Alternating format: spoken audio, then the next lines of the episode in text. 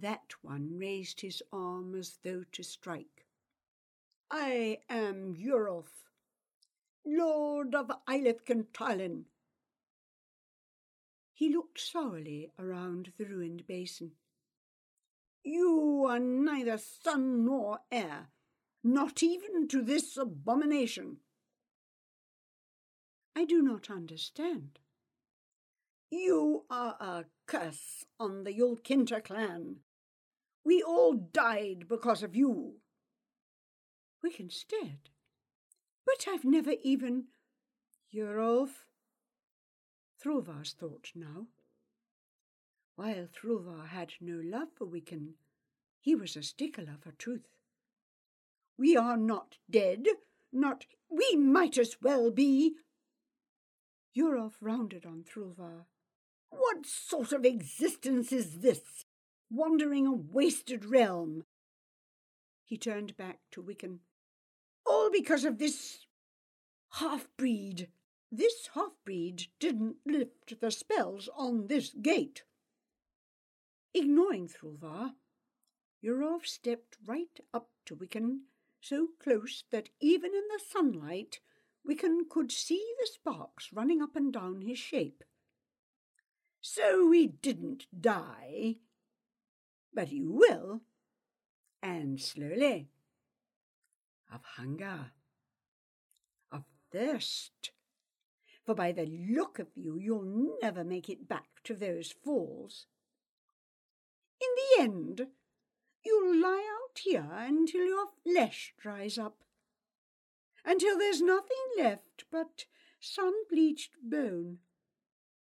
Come, uncle, I have done. The two men vanished. Wiccan stared after them. He? He had caused all this? And he only a baby? A half-breed, Eurolf had called him. He thought back to his mother, fleeing across the ledge, the figures closing in on her. She was not Yulkinter then. She must have done something terrible, and all because of him. Wiccan shut his eyes, but still the images came of his mother toppling off the ledge, of the great wind wreaking devastation in that very basin. He sank to the ground and lay, his eyes still closed. Such high hopes he'd had of saving his mother, of finding his kin. When you find your father, remember me. Oh, Ethak. Wiccan curled up, knees to chin. Where could he go now? What little strength he'd had was spent. Oh, that he'd listened to Gom, to that bird. So stubborn he'd been. Even that creature had given up and gone its way. And even if by some miracle that speck had been the hawk, and it had gone to fetch Gom, long before the wizard got here, he'd be lying dead in that dead place, as his father had foretold but not in that basin. He had an urge to get back to the clearing where he'd felt peace, and soon, before the light failed. With some deal of effort, Wiccan got up and stumbled towards the basin's side. He hadn't gone above a dozen paces when the air around him filled with shining, dancing particles. He brushed them off as we brush off a cloud of gnats, but still they whirled about his head until there, a shimmer, and the sparkling folk surrounded him. Wiccan turned and turned about, but found no opening. I'm so sorry, he said. The crowd hovered, looking him over. All at once, words came. It's him, the image of my lord. All these we thought you dead. Some did not care. Some still do not. The Lady Leona survives. Whatever help she needs, she won't get it here. Yorolf would never allow it. Wiccan turned and turned about. Because of me? What did I do? For a moment, nothing.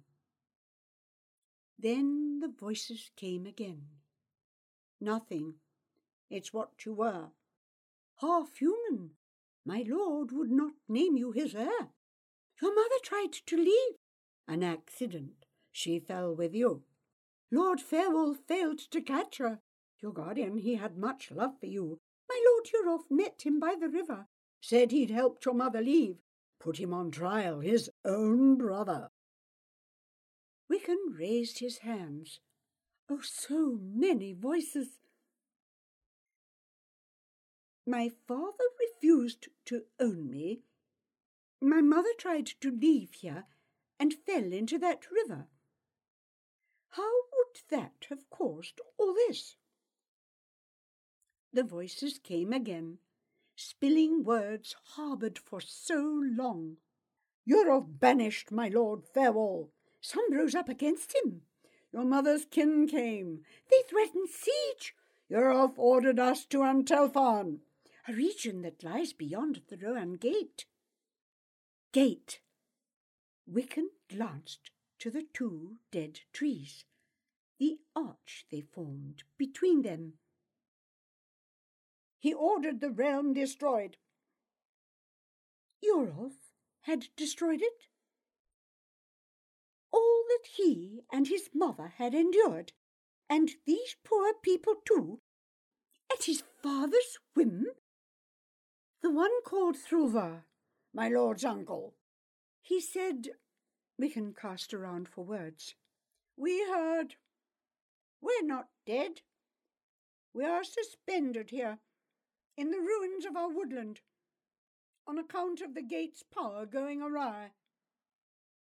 My Lord Yorolf reckoned that we'd be through before it failed. And reckoned wrong, Wiccan said grimly, gambling with other people's lives. He thought of Bomak and the others, opening the gate beneath the crig, letting in the hordes of Chol. That had been a plain, ordinary gate, built with pick and adze to keep marauders out. This Rowan gate, passage to another place.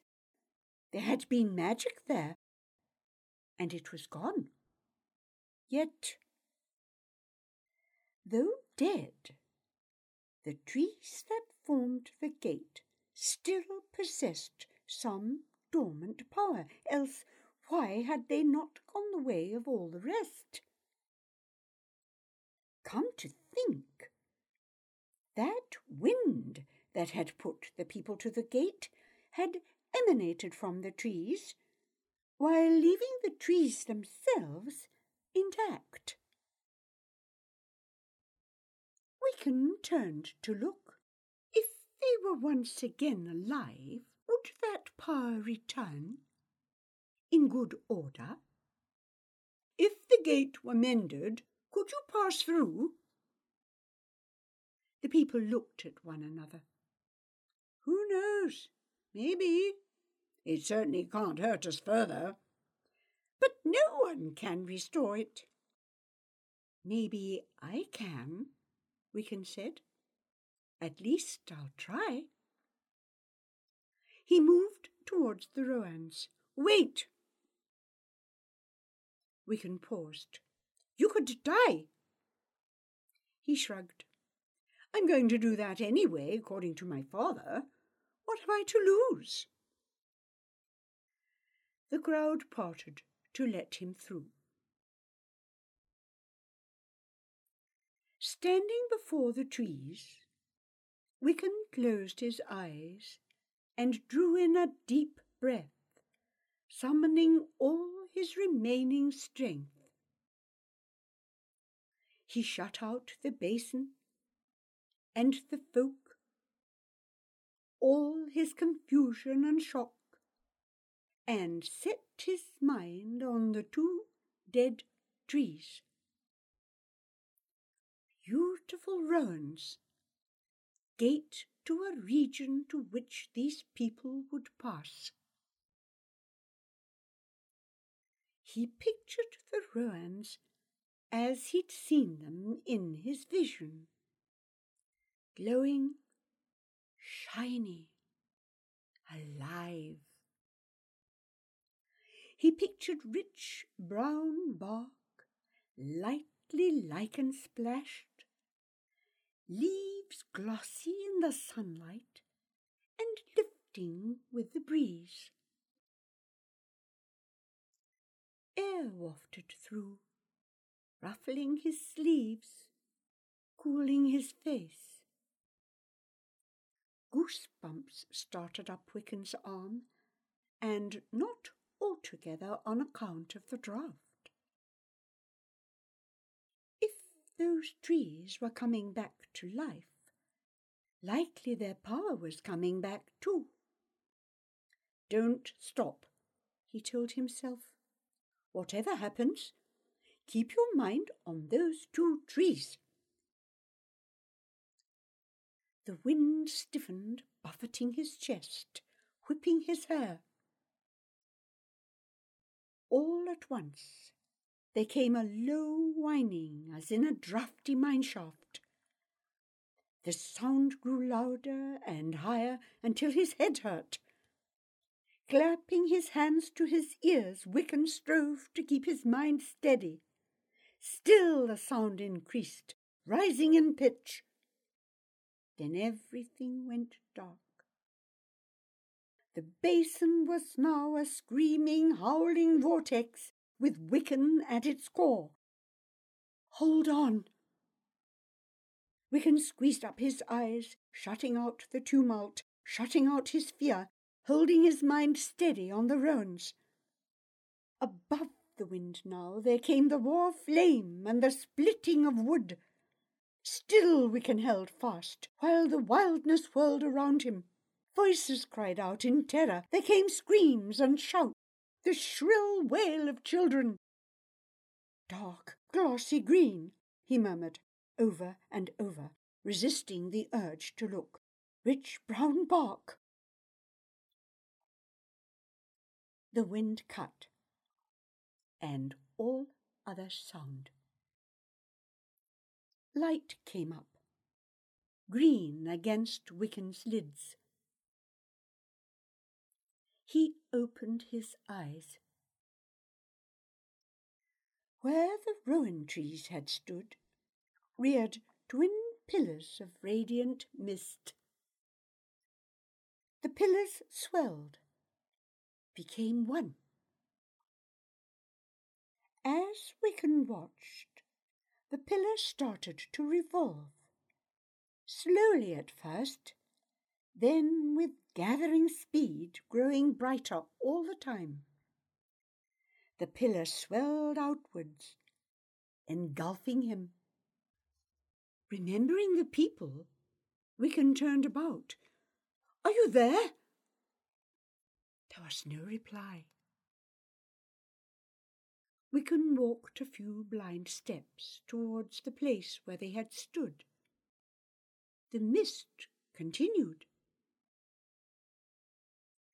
The trees have gone. Those people have gone. What else?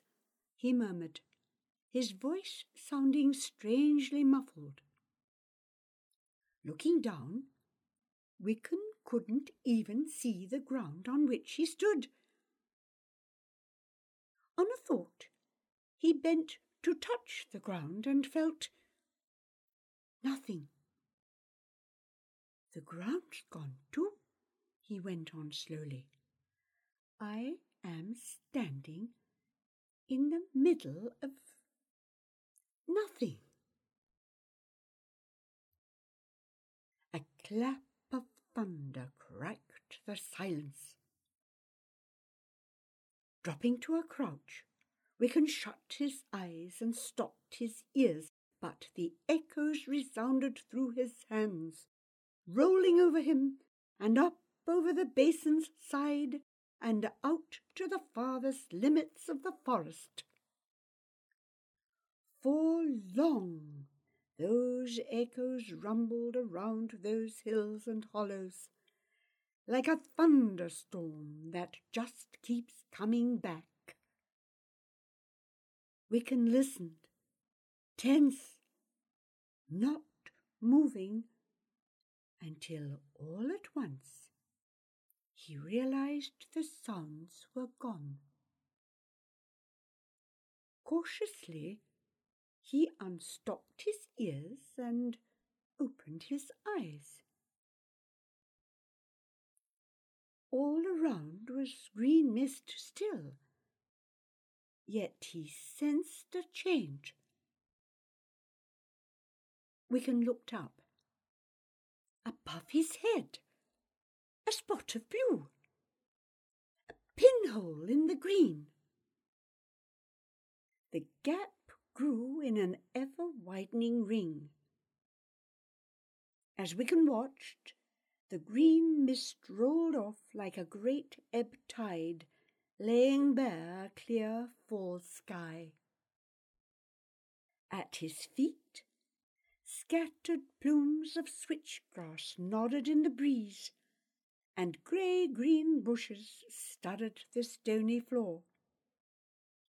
Before him stood the rowans, rich brown bark, lightly lichen splashed, leaves glossy in the sunlight, and lifting with the breeze.